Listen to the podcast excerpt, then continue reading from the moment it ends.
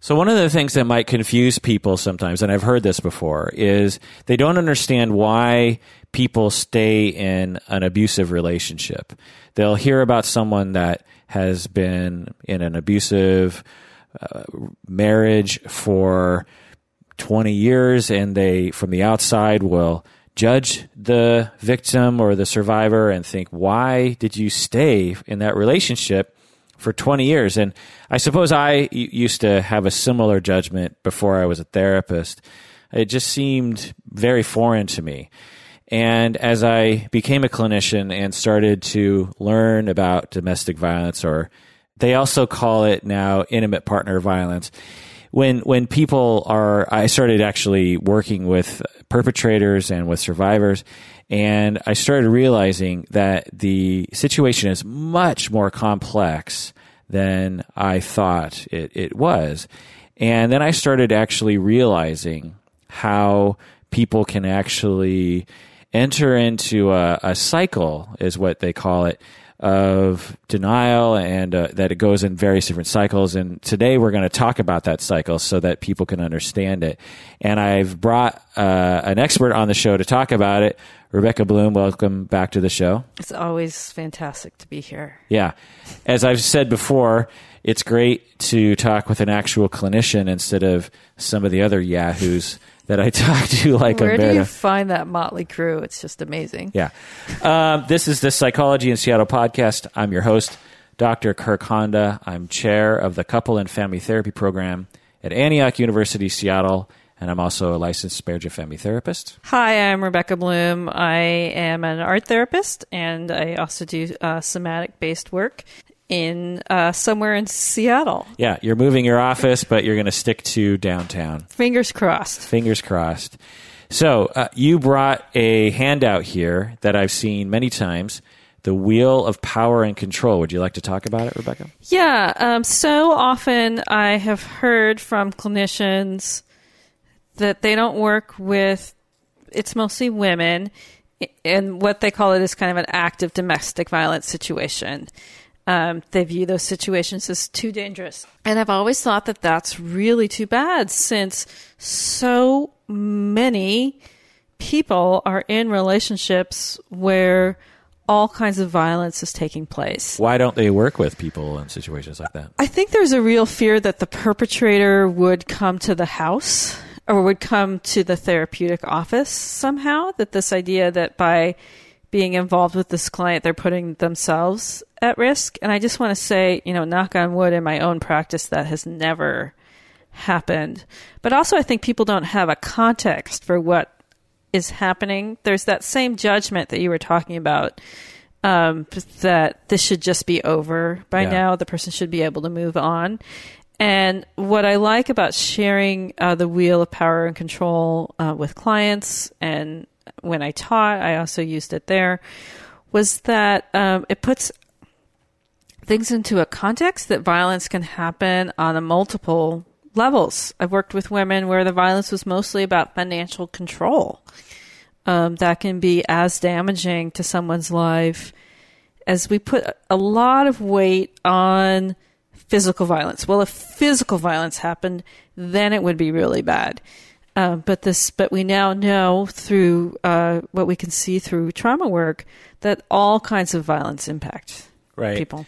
Yeah, and it's interesting that you bring up that therapists will often, upon learning that a new client is a victim or even a perpetrator, for that matter, of domestic violence or intimate partner violence, they will say, I can't work with you. You're going to have to work on that first. And then once that's over and done with and completely over, then you can come back to therapy. And you're saying that's a bit of a tragedy because of, of uh, irrational fears that the therapist has and judgments that they have about the situation. I, I, yeah, I, I find that a lot of therapists are worried about messiness. They, they want things to be very clean. And, and, and that's understandable. Uh, there are some situations that I actually avoid because of messiness. Like I'll, I'll avoid uh, custody battles in families. If there's a custody battle, in my experience, it's, it's a messiness that I can't necessarily help with and only annoys me professionally because they end up having to uh, ask me for legal help, and I always refuse. And then they, but they, then they subpoena the, you know. Anyway, so so with IPV, intimate partner violence, DV, domestic violence, uh, I'm guessing they might have a similar worry. Uh, it's similar to if someone comes into therapy with a heroin addiction or something, an active heroin addiction or alcoholism or something, and the therapist will say, "You're going to have to go get treatment for that." and then once that's done with, then come back. And there's some wisdom to all these things, but you're saying that it's a bit of a tragedy because maybe we can help people in those situations. And as they're getting help from other professionals more specialized in those areas, we can be uh, we can help them as a ther- you're not saying this, but do you agree with me in that way? Yeah, I also think that domestic violence is so prevalent in our culture, and when we turn away a client because that's an issue that they're addressing, um, we're really doing a disservice to that client. Right. Uh, I, I understand everybody has issues that they don't feel comfortable working with, but my hope is that most clinicians would hopefully gain being comfortable in working with domestic violence because if they say they don't work with that issue, what if the client has to hide that that's occurring? You know, Right. I could see people saying, denying that it's happening. Right. Yeah. And many clients have perhaps we might say a lesser degree of this in their relationships and not above the threshold that you would say you have to go to a specialist in this area.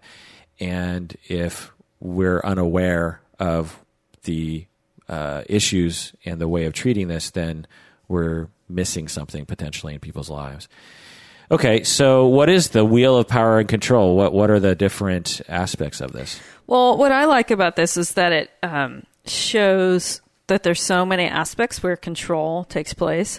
So when I do this with clients, I so vis- you can't see it, people, but it's visually it's a circle and it's broken into eight wedges, and I will go through each wedge with the client and we'll really talk through if these issues are present in their relationship. And what's so interesting is that a lot of times I would say four to six are present, but a different four to six for other people aren't. Um, so they can see that this in this huge umbrella of intimate partner violence, it can look so different for different people. Right. So the wheel of power and control, in in essence, lists eight different categories of power and control that perpetrators will perpetrate. Mm-hmm. And you have listed here, or not you, but it, I for some reason I remember I think I saw this exact same thing in the late '90s. So I'm guessing this has been around for a long time. Is that your impression? Yeah, I mean this I printed this out in 2008. Yeah, way back in in 08, uh, prior to the election. So uh, George W. was still president when Yes. you uh, when And you printed this out. and it's not copyrighted. It has no authorship. yeah, I'm sure it's like they're they usually people don't mind when you use this sort of stuff for good. So the eight different ways that perpetrators will perpetrate are using intimidation, you know, verbal inter- intimidation or th- threats or some kind of you'll feel intimidated by someone that's using intimidation.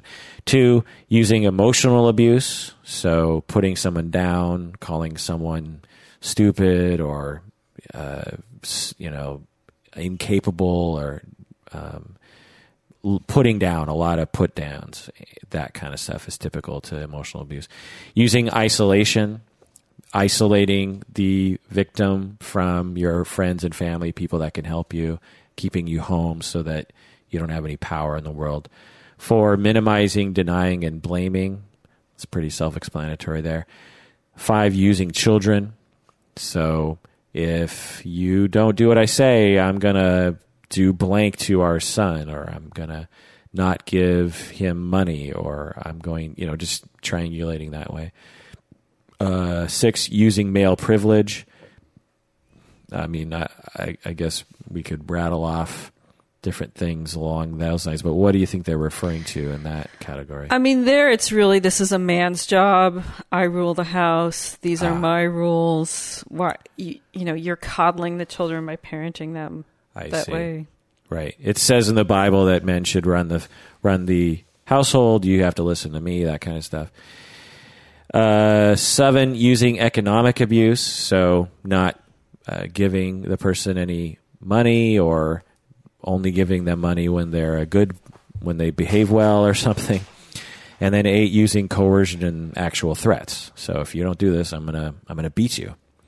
So that that's the wheel of of of power and control. And then the outside of the wheel, it it points out that this can involve physical violence or it can involve sexual violence, and all those different behaviors are things that that perpetrators will use to control and to exert power over their victims.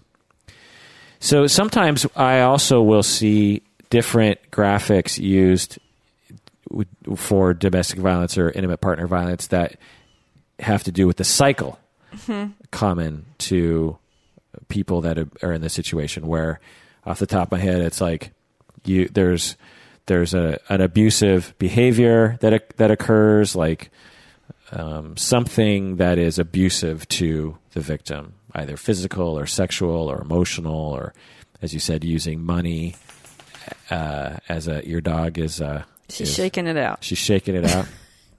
um, and uh, then after the abuse and the terribleness, there's a honeymoon period where the person, the the perpetrator, will apologize and make up for it. They'll try to make up for it. They'll buy the victim flowers, or they'll they'll say they're sorry, or they're never going to do it again, or they might even go into therapy during this time and then there's a period of, of calm and then a period of of mounting tension and uh, worry and uh, Sometimes they call it walking on eggshells. walking on eggshells and then there's another then there's another blow up an abusive event which is followed by another honeymoon period and I'm Right. sorry and it just keeps going on and on and on And I see it now with my clients who have left that partner, but they still have children and they're, they're still interacting.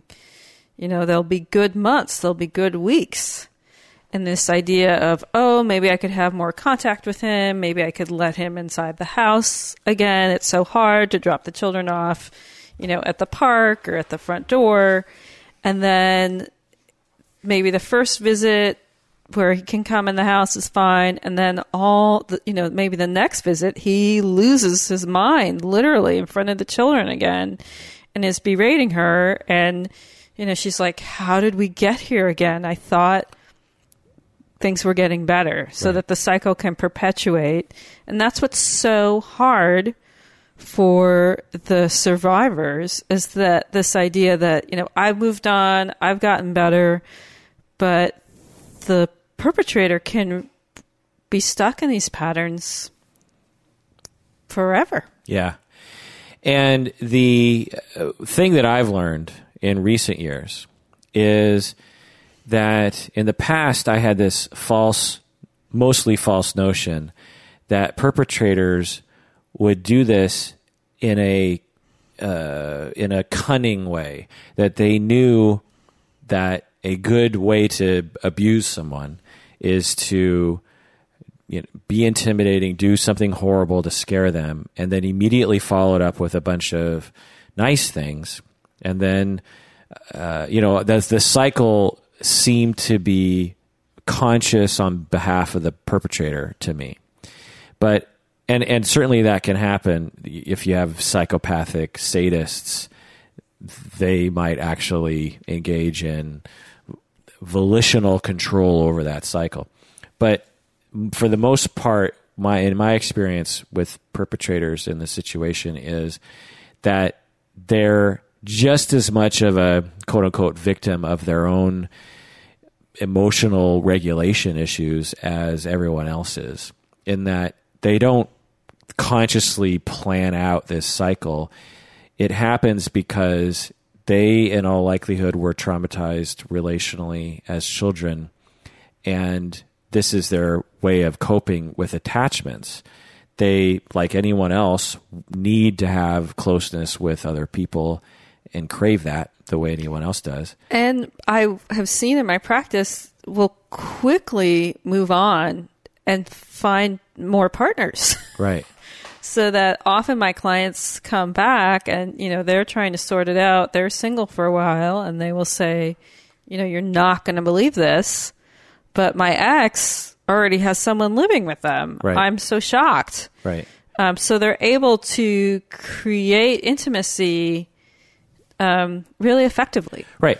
Not again because they're the, and- and usually the way the language is for the perpetrators, and certainly this can be the case for psychopaths and sadists, but for the vast majority of the perpetrators, in my opinion, the uh, the so the language sometimes is mismatched. You know, it'll be like, oh, they can manipulate their way into someone else's life, and certainly, you know, that can be comforting, I suppose, in some ways to say it that way. But in my experience, it's like saying all of us manipulate our way into an attachment relationship. You know, we all, even perpetrators of IPV, need biologically the attachments with other people.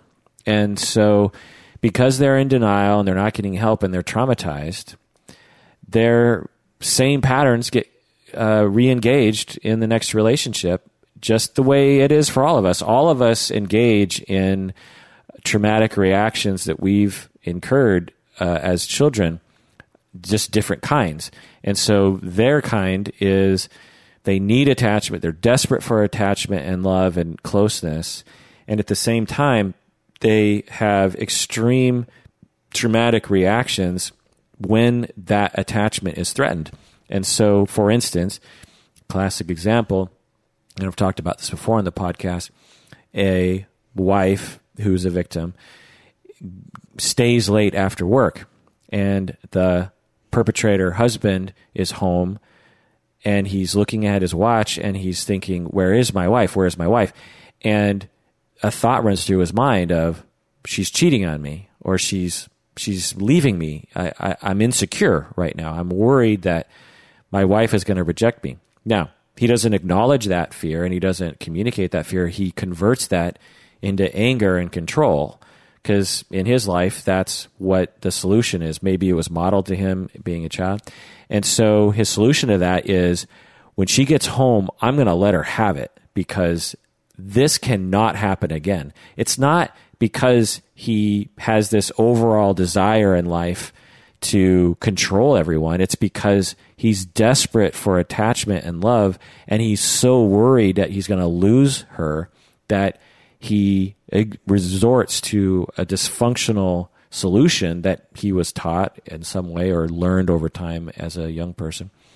And he does this uh, and then it ends up ruining the relationship in the end, which is you know this catch twenty two for people like this.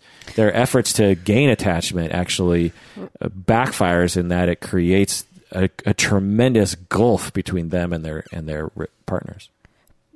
but and that also I've seen a pattern that any type of connection is valid. So screaming, hitting, throwing, uh, at least it's connection. Yeah, right. And the cure, i again, for the non psychopaths, and non sadists, the cure is to help the perpetrators find and cultivate attachments without having to resort to this highly destructive, dysfunctional behavior of power and control. And also, in all likelihood, healing the traumas that they went through as as young people, uh, and then obviously the victims uh, as well. So, um, what else can we say about this? Well, I thought we could go through one by one Sure. and kind of get in depth and do a little Let's do it. volleying. So I'll start off with using intimidation, uh, making th- them afraid by using looks, actions, gestures, smashing things, destroying their property, abusing pets, displaying weapons. Yeah. Right. This is something that is often misunderstood. someone will break something or they'll throw a chair at the wall and but not at the victim. And from an outsider's point of view, if you've never been in the in the, in that situation, you'll be like, "Well, how is that abusive? The person is just angry, and they you know they broke their chair. What's the big deal?" For the victim, there is a very real, often uh, depending on the situation, but in this context, a very real com- uh, message being given to the victim that this chair could be your head Right. This could be you. And and and make no mistake about it i'm angry at you and step 1 is this chair and step 2 is your skull. And believe me if you've ever been targeted in that way you very much start freaking out and are absolutely terrified. In some ways maybe even more terrified and that's the other thing that we should point out, and maybe we'll get into this on other points here, is that the physical violence is often the least of people's troubles mm-hmm. and worries. It's the threat, it's the never knowing when it's going to happen, it's never knowing what is going to set the person off, it's never knowing how far it's going to go. If if they could look at, into a crystal ball in the future and say, "I'm going to be punched in the face on this date I'm going to be pushed down on this date. I'm going to be slapped on this date. And, and I know that for sure. For a lot of victims, they could relax. Not that that's a wonderful thing to think about, but a lot of the anxiety has to do with when's it going to happen? How bad is it going to get? Is the person going to kill me? Which is, which is often a worry too. Have you seen the O.J. Simpson uh, TV show? I, I missed it. Oh God, you got to watch. Well, it's it's on demand on uh, cable, which is how I watched it, and it's amazing. Uh, are you going to watch it? I don't know. I'm, my psyche's very fragile as I have to move my office. Well, it's it's done in a very entertaining way, and they don't I love David Schmader, Schwimmer. Schwimmer, Yeah, he's pretty good in it. He plays Kardashian. which I'm so excited about. Yeah, and it's um it's it's sort of cheesy because it's made for the general public, but this story is just so interesting. That's what's so interesting about it. But the they don't actually focus very much on the domestic violence one. I mean, they definitely bring it up, but it's more about the the court. It's more like a CSI or mm-hmm. you know Law and Order episode where you you get the behind the scenes with the judge and the lawyers and the you know all those kinds of people, and they they don't depict any of the violence. It, it's all it all it begins with the aftermath. You know what I mean? They never flash back because that because that's the other thing is they don't actually come out and say who they think did it. Mm-hmm. Although it, I'm pretty sure the. In fact, I think I saw an interview that the creators think that OJ did it, but they never really say that for sure. And that, anyway, you should watch it. And they talk about the domestic violence that was happening with Nicole Brown and how she called the police tens of times saying that he was going to kill her. The amount of violence and the amount of fear that OJ had uh, perpetrated on Nicole Brown Simpson over many years, it's it, it provides a, a good example of really a typical domestic violence situation. Well, and that there is a pattern of escalation. I mean, one of the things I see in my office where I just turn the safety planning way up is when it's mostly female clients describe that the mostly male perpetrators are beginning to block exits. Yeah. This this comment like gives me chills just to say it, but you know, I hear this so often. He he's he's it's gotten to the point where he won't let me leave the room. We're arguing and and and he won't let me leave. Right. Um, and that's when I just reiterate everything that we've been talking about before, but I let them know things are escalating. Yeah. That's a really scary sign that I'm scared for you, Yeah. that he's not letting you leave the room. This is a sign that things have moved to, the violence, the, the physical violence has moved to a next level. Yeah. And in the moment, they're so terrified that they might not see that that's a huge shift. Yeah. But I know in my work, anecdotally, that's a really big deal. Right. It's a crazy making situation.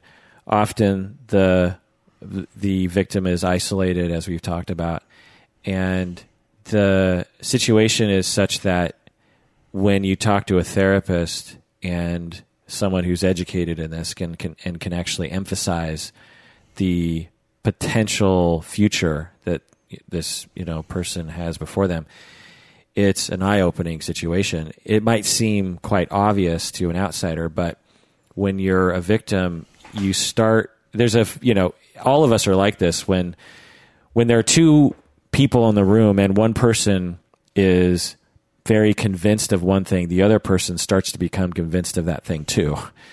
And victims can become quite convinced of the perpetrator's way of thinking, essentially.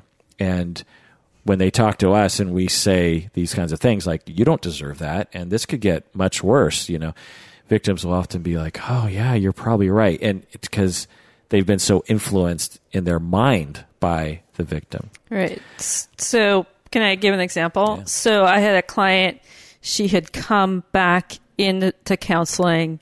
She's describing that the control that had really been present earlier in the relationship, this is common now with the second child as the husband is trying to figure out how to exist. The, it's just bumped, everything's bumped up to a new level. But one of the main things she was saying is now he's blocking my exit. And so I'm doing all kinds of safety planning with her, and I let her know I was going to tell this story on t- on the show today. On TV. On TV. I'm on TV right now. In, uh, in your mind. In my mind. I'm ready for my close up. Uh, so one of the most chilling moments of my clinical practice ever was opening the door, turning, locking eyes with her. All she did was lift her hand, and she had a cast on her arm, and she didn't have to say, you know, she just came and my office and like I'm doing everything I can not to tear up because I know her worst fear has come true that this situation escalated to physical violence. Um, and it and it was we've talked about that moment for years. I think we're two or three years out now. But I will say, remember when I was doing all that safety planning with you before that day, and she will say, Yeah, at the time I couldn't figure out why you were doing that.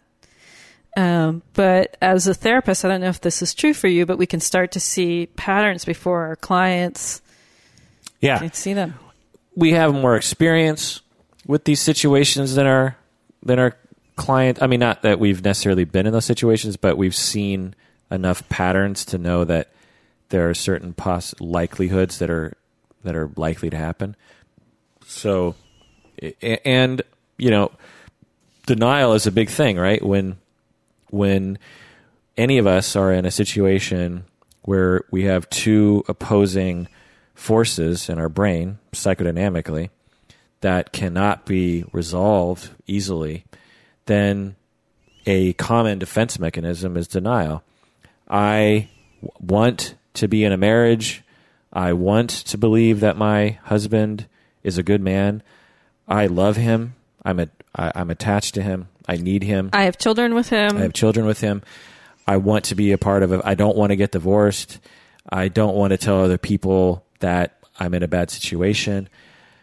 So that's one side. The other side is I'm in a bad situation. He's abusing me. I how, don't. How can this be true? How can I, at whatever my social standing, my religious beliefs, my cultural background, how can this be happening to me? Yeah when you have all that happening in a typical human brain, then it shorts out. it shorts, and and one of the sides it, it, it becomes very easy for the brain, unconsciously, not consciously, to go into denial. And what people sometimes, uh, I think, don't understand is that denial is not a, often it's not a conscious thing. It's not people don't consciously say, I'm going to go into denial about that. it's something that the brain needs to do out of our awareness to protect ourselves from reality. and to keep changing diapers, to keep dropping your kid off at school, to keep Yeah. making it to work, to keep walking through the grocery store and smiling. You know, all to these- to believe that what he said is true and that he'll never do it again. Mm-hmm. To believe that he's a good man and there's a good side to him that will prevail. To believe that love will cure. To believe that you can help him. To believe that you can get through this, you know, all that all that kind of stuff.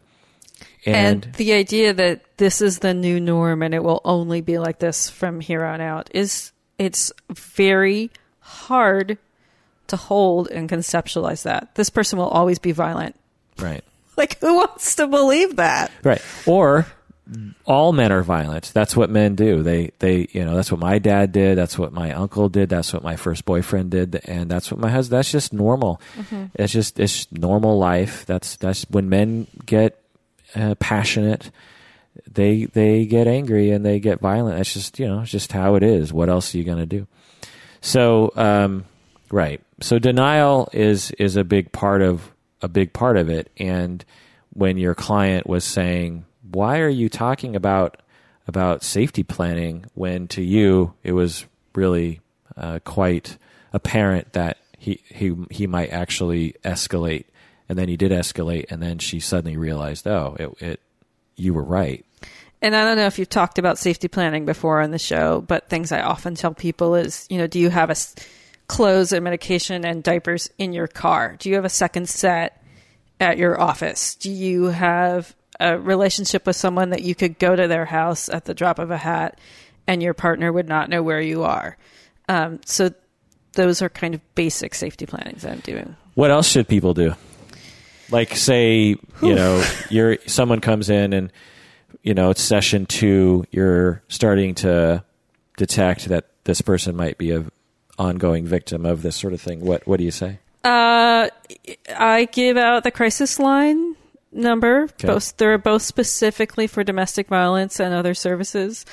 Um, I remind people that they are allowed to call nine one one. Often people feel like, you know, that would be a bad idea. But I really encourage people if the situation, if you feel like things are really out of control, 911 might be your best option. Yeah.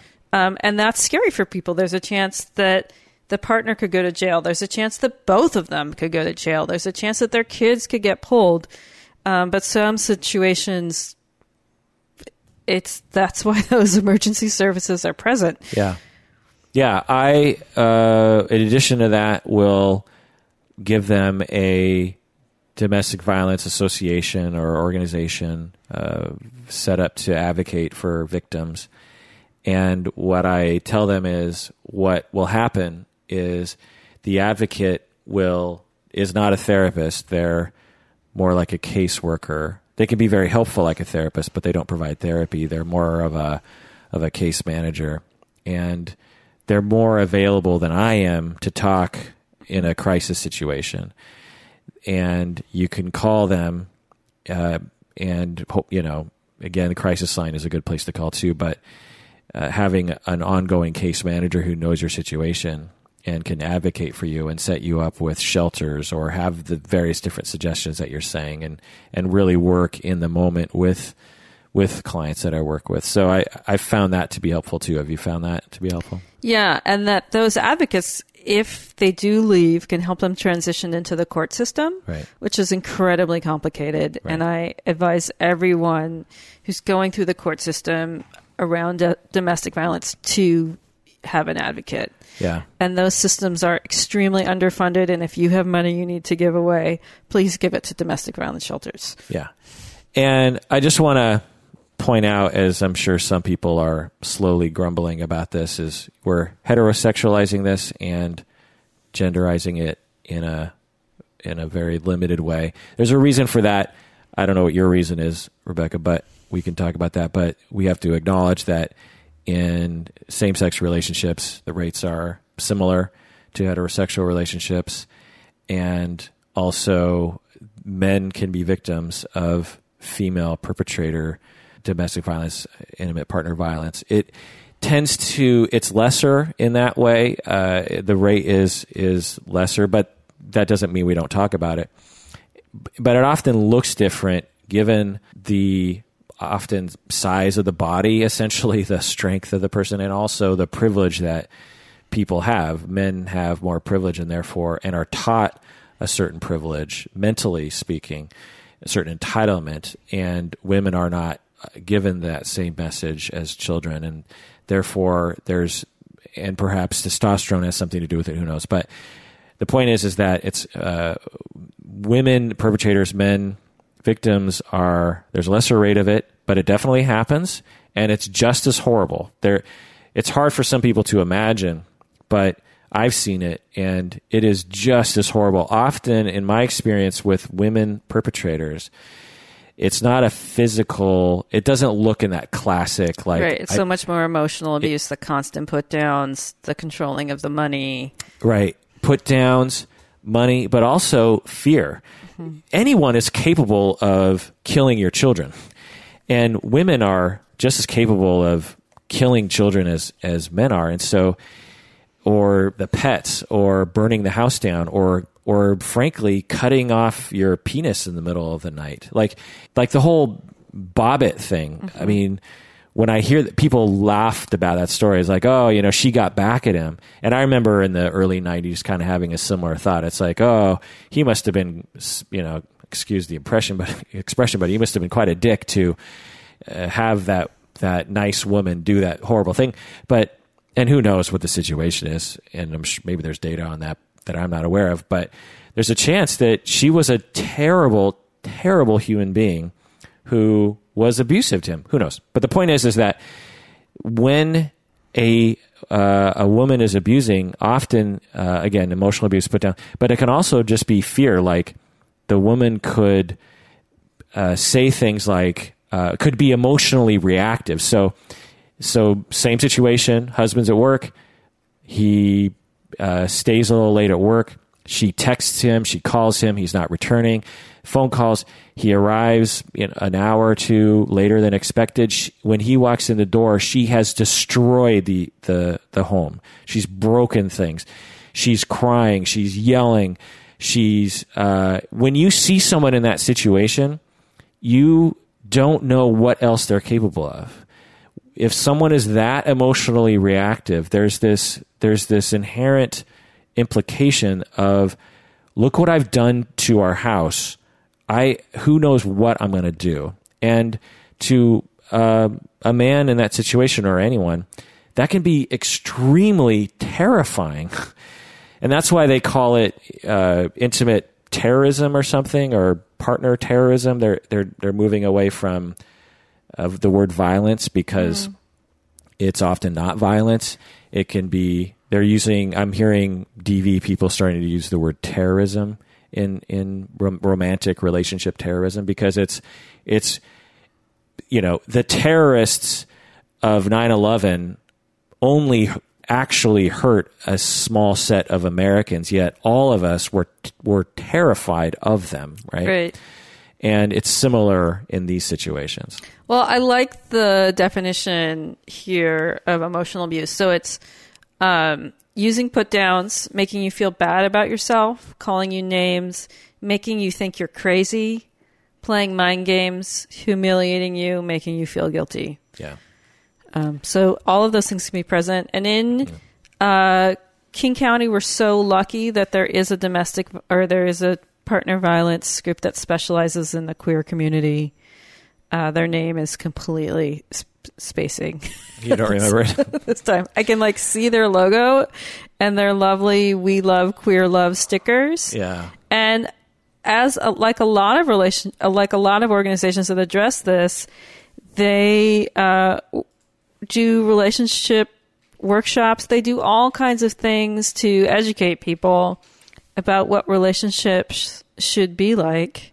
Northwest Yes, Network. called the Northwest Network. Well, what else can we say? I don't think we can go through every single point Right. here unless you just Uh, want to rip through them. But I, here's one that I think is really important, and I see this a lot: is using isolation, uh, controlling what you do, who you see, who you talk to, what you read, where you go, limiting outside involvement, using jealousy to justify actions.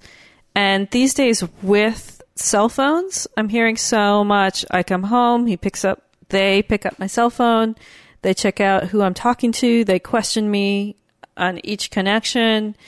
Um, or, you know, they told me not to hang out with my mom. My kid doesn't see that grandparent anymore. Right. Um, that that isolation it can really change someone's life. Or, you know, they move you from the community that, that you've been into to a new community. They don't let you make new friends in that community. And it's really hard to leave if you've lost your social network. Right. And hard to not think you're going crazy. There's something wrong with you. Uh, it's hard not to think that uh, it's hard. It's hard to imagine that you deserve better.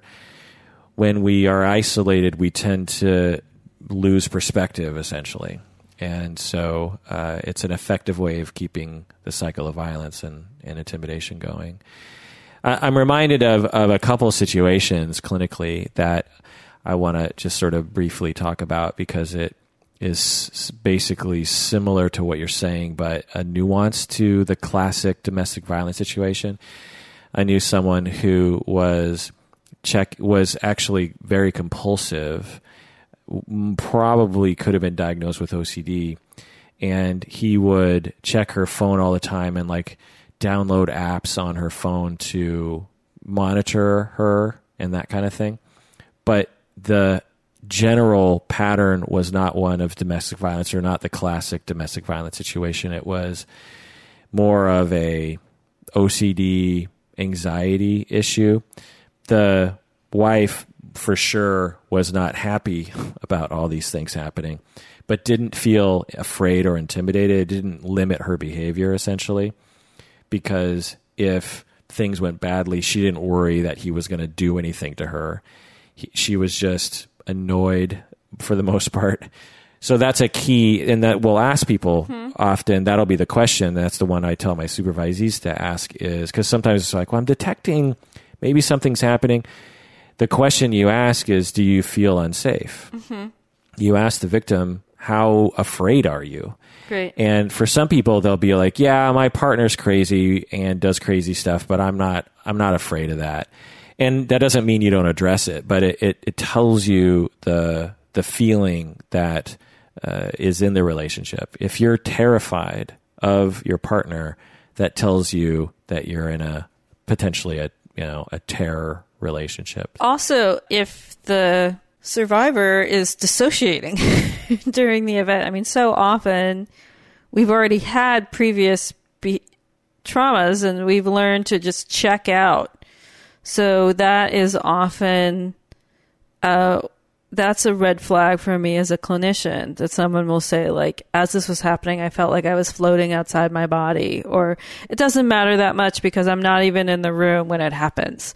So if you're a clinician and you hear that your client is dissociating a lot to get through situations that's a really important piece of information. Right.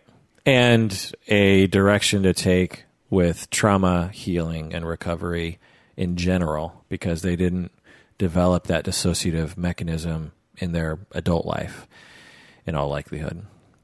Okay, what else can we say?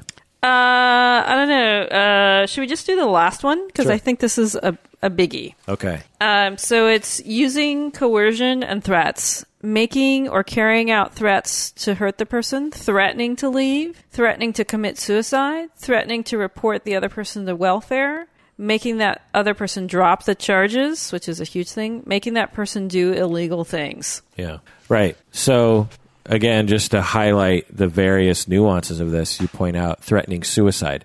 That seems like a funny thing to be intimidated by, right? But scary to think about that. Plus, again, if you need that person, or if you right. there's a part of you that loves that person, or in your head you're thinking you're going to be with this person forever, threatening suicide is one of the ways that I've seen women perpetrators perpetrate against men. Is they might use suicide as a manipulative tool as a way of trying to get the other person. Because another fear for for some victims that I've actually men victims of of female perpetrators, I've heard them say, uh, "Well, I don't really care if she kills herself. I honestly I, I wouldn't mind because I would be rid of her. I mean, that's how bad it can get. But what I worry about is."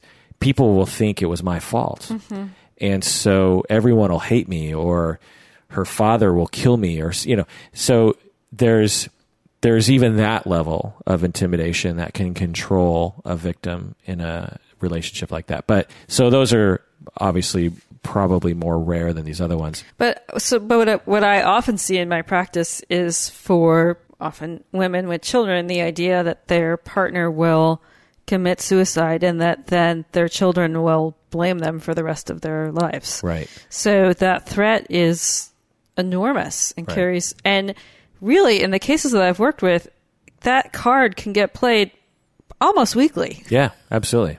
Yeah, absolutely. And it can be very effective in that way. Other things, again, you read here are uh, carrying out threats to her. Uh, you know, if, if, if you don't come home on time or if you don't, if you talk to that friend again, then I'm to, I'm to beat you up. I'm to, which happens. There are, it just, the thing that's always just so bizarre to me, 2016 in Seattle, progressive Seattle with all of our modern bells and whistles.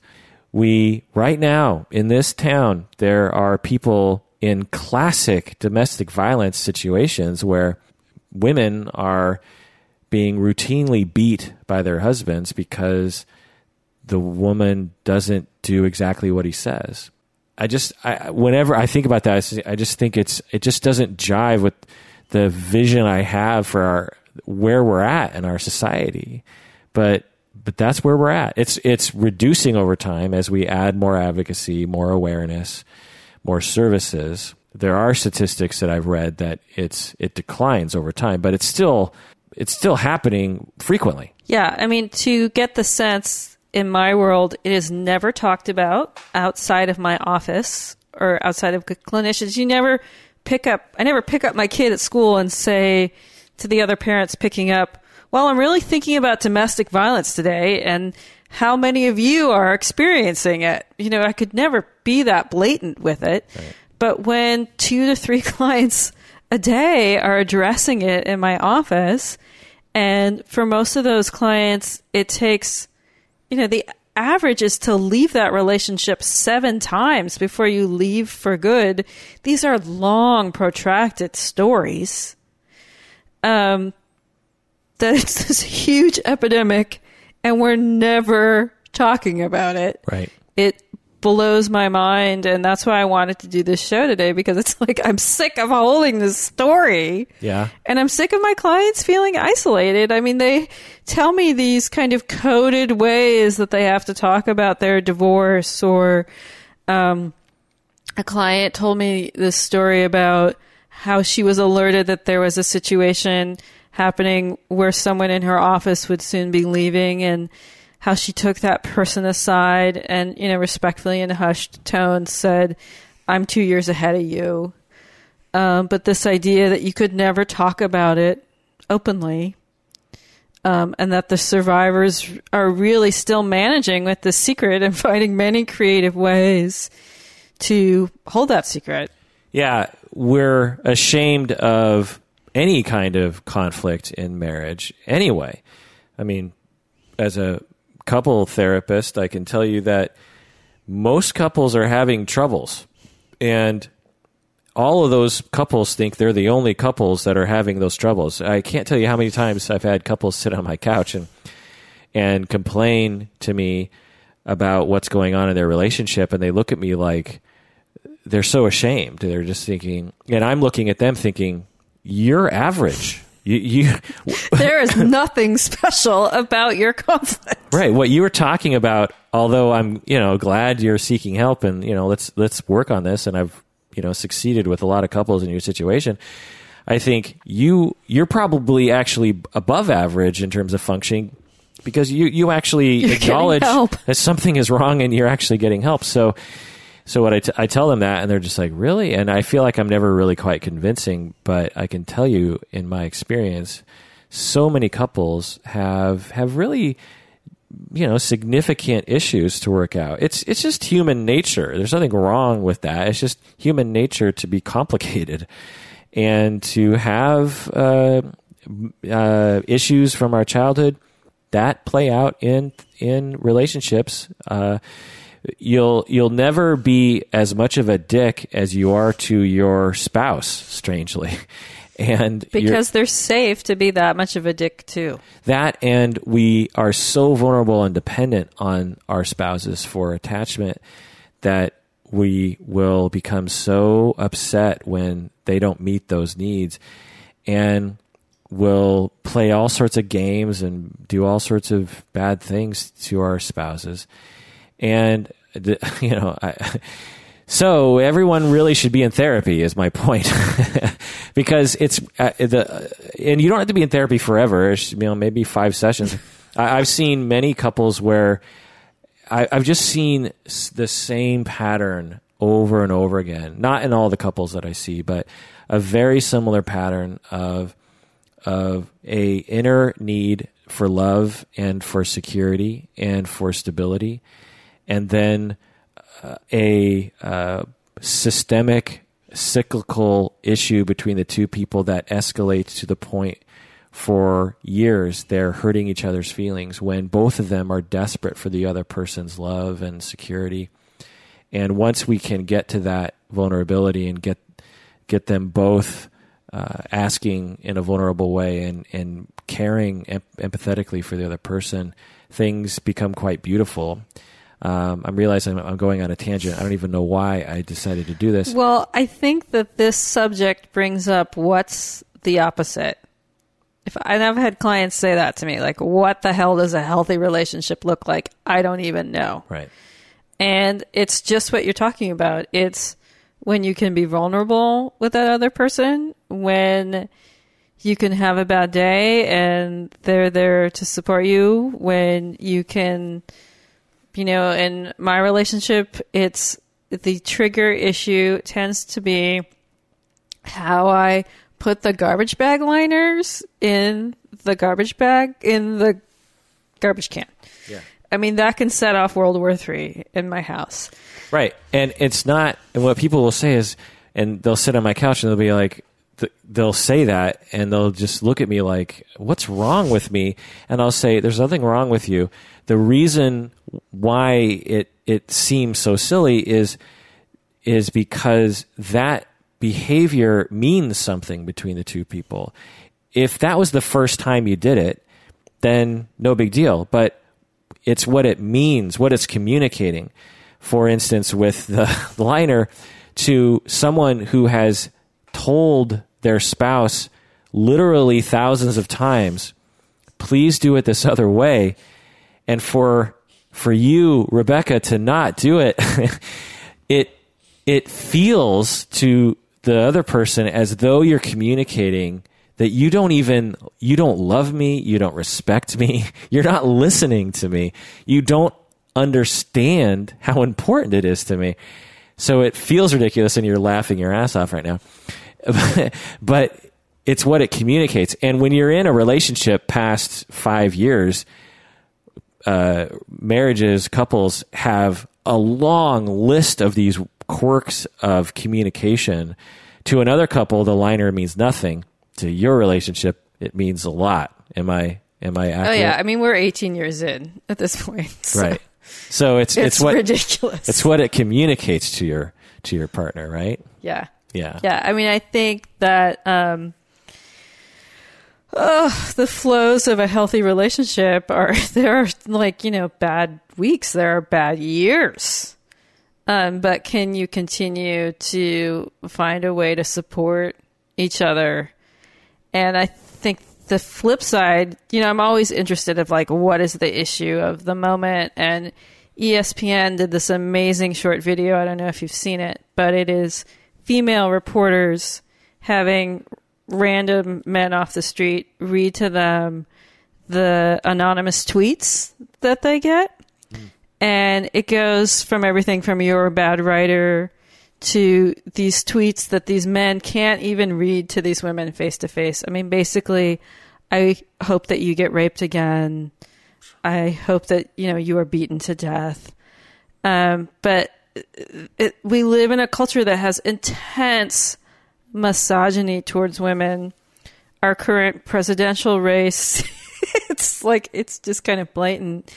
Uh, but I just want to speak to the fact that like you know, why are we talking about heterosexual relationships so much? Um, and that really I've seen in my practice as a lesbian clinician that um, men are given a lot of permission to secretly hate women. And misogyny is hard to talk about, uh, but I can tell you it's really, really present.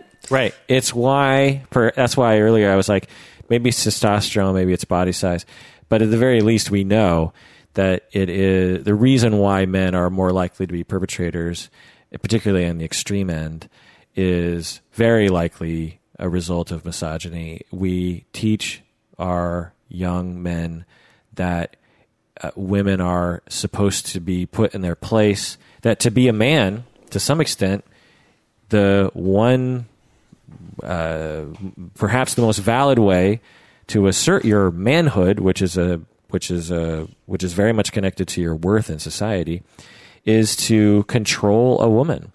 I was watching. Uh, I just recently got cable. You said you don't have TV. I I just recently. Oh, I have TV. Oh, but you don't have cable. but but I just recently got cable like last week, and so but I don't watch it on my TV. I like watch it on my computer, and um, and so I was watching this. I don't know why I'm telling you that, but anyway, I, it's a lot of on demand stuff, and I watched this movie uh, from the 80s just because I was uh, I was always curious about this movie called Johnny Be Good. It has Anthony Michael Hall in it playing a jock, and it has Robert Downey Jr. playing this like, and it has Uma Thurman, and it says introducing Uma. Th- it's terrible, terrible movie. I'm not even kidding. I mean, people talk about Batman v Superman being a terrible movie. I don't think they remember how terrible movies actually were. In the 80s, movies, terrible movies were were terrible. I mean, people Batman v Superman, they're just like, oh my god. Blah, blah, anyway, uh, this is terrible, terrible movie. I, I skipped forward several times. Because I was like, I'm just curious as where this is going. But of course, in the end, the Uma, okay, Uma Thurman throughout the entire movie has no agency. She's just hmm. the girlfriend of the guy, and she's a major character. She's not peripheral. She's it's an ensemble cast of these three of these three people, and the lead guy, Anthony Michael Hall, he's a star quarterback, and everyone wants him to. To they're, they're trying to recruit him into different colleges, and she's just a girlfriend. That's all she is. And in the in the very last scene, he kisses her in this way that just feels so possessing of her. You know, like he's won the day, and then he grabs her and kisses her, not in a way of like, "Let me try to please you," but let me put my mark on you. Like mm. I, you're mine. You're a beautiful woman, and I have you. I, I can't really describe it, but there's so many of these messages. We're of course getting incrementally better as we move forward, but yeah, there. So even in a innocuous, stupid movie, there's just tons of these subtle um, and not so subtle messages being taught to our young men that they need to possess women, that they have the right to possess women, that they should possess women, and or hate them and or hurt them for their own gain and that is why men are more likely to become perpetrators and when they become perpetrators to some extent they're just following cultural mandates Right. I mean, so, and that's why it's so hard to treat perpetrators is they often don't see that they've done anything wrong. And they will deny that it happened. That's just her side of the story. If you would have been there that night, you would have agreed that she was escalating the situation too. Um, right they'll say she took a swing at me or something like the Rice situation have you seen that clip of in the elevator You know, I whenever I'm on your show, I realize how fragile I am. Little, I feel like I consume so much media, but you say that, and I'm like, no, I couldn't watch it. well don't yeah don't trigger your don't expose yourself to things you can't watch it's pretty brutal but there was a whole debate because she she lunged at him prior to what he did to her and there were a lot of people saying he defended himself And I think that's why this wheel is important to know that beyond that one hit, there are so many other factors going on Right. that are leading to that there is really a perpetrator and a survivor in this situation. Um, Right. You have to look at the full pattern. Plus, he is a professional athlete with, you know, humongous muscles, and she's a wafy woman who would have a hard time hurting him. Not that she couldn't, but it's, it's so it's all in the context of the broader situation. Plus, he laid her out. And I think it's so interesting in our culture that when we talk about domestic violence, the cases that become famous, it's so often African American men as perpetrators. And I, I can tell you, there's a, it's a whole lot of white guys out there. and I'm just so curious how those stories stay out of the media and, and why the media does that. Right. Um, it's so rare that you you hear, and uh, you know, an interesting case ha- it happened right here was Hope Solo, um, perpetrating violence against her family members, and like that case got, you know, swept away really really fast. Right. Um, whereas we're still talking about the Rice case, still talking about OJ. Yeah. Yeah, Uh, it is interesting. I mean, I think just initially, I think it's because of obviously racism and when white males who control media and and the consumption of media to some extent are uncomfortable with something, then it doesn't get um, doesn't get talked about more. It's it's similar to the cases where there's a female perpetrator. There are lots of situations where that will come up, and it just never gets talked about. Um, or when men are raped, there are cases when that happens, but how often is that reported on? There are men being raped, uh, not as often as women, but it's ha- it's happening, and yet many people don't even think that's possible. It- today, and again, 2016, educated Americans will say, "How can a man get raped? That doesn't make any sense by a woman. How can how can a man be raped by a woman? That doesn't make any sense." And that just breaks my heart for for victims, and that's why it doesn't get reported because the victims the victims of all situations feel stigmatized and and repressed and suppressed and but particularly people that are in what we might consider culturally ignored groups of people anyway we're kind of getting off off topic here but Well, and what I see in my office so much is that sense of isolation. And that's the first thing I try and break open is they will say I can't tell anyone. I'll I'll ask who have you told? They'll say I've only told you and I'll just be like flat out like that has to change. So let's pick three safe people today that you will go home and tell or sit on my chair outside my office and make some calls, make some tweets. yeah Not some tweets. uh, but this idea of breaking the isolation is really crucial to build the su- support network so that you you can move forward. Right.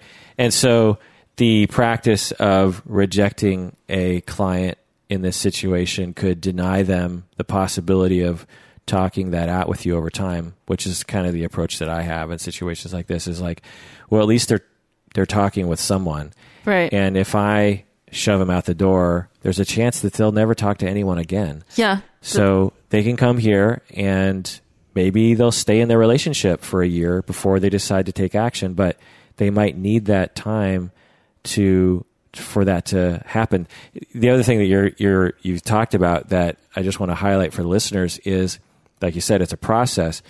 It can be years and years, Years. and years of Years. talking and taking action and going back and and it's in, in our minds it's like well just leave him just just leave him. But it's it's way more complicated than that for for many people especially for people that are in more nuanced situations that I've worked with because I don't I can't remember the last time I worked with a classic survivor of of abuse like this. It's often much more the emotional abuse side that, that I'll see.